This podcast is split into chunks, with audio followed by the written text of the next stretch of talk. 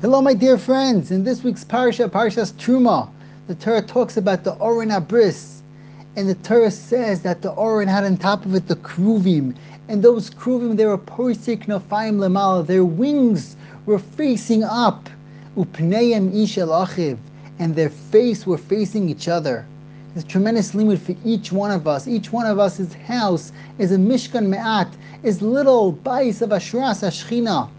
In order for us to have this Ashras Hashchina in our house, we got to remember to have the Purisik Nafayim Lamala, to have our wings all the way up, our she'ifis, our wishes should be all the way in the top. We should expect the most that we can from ourselves.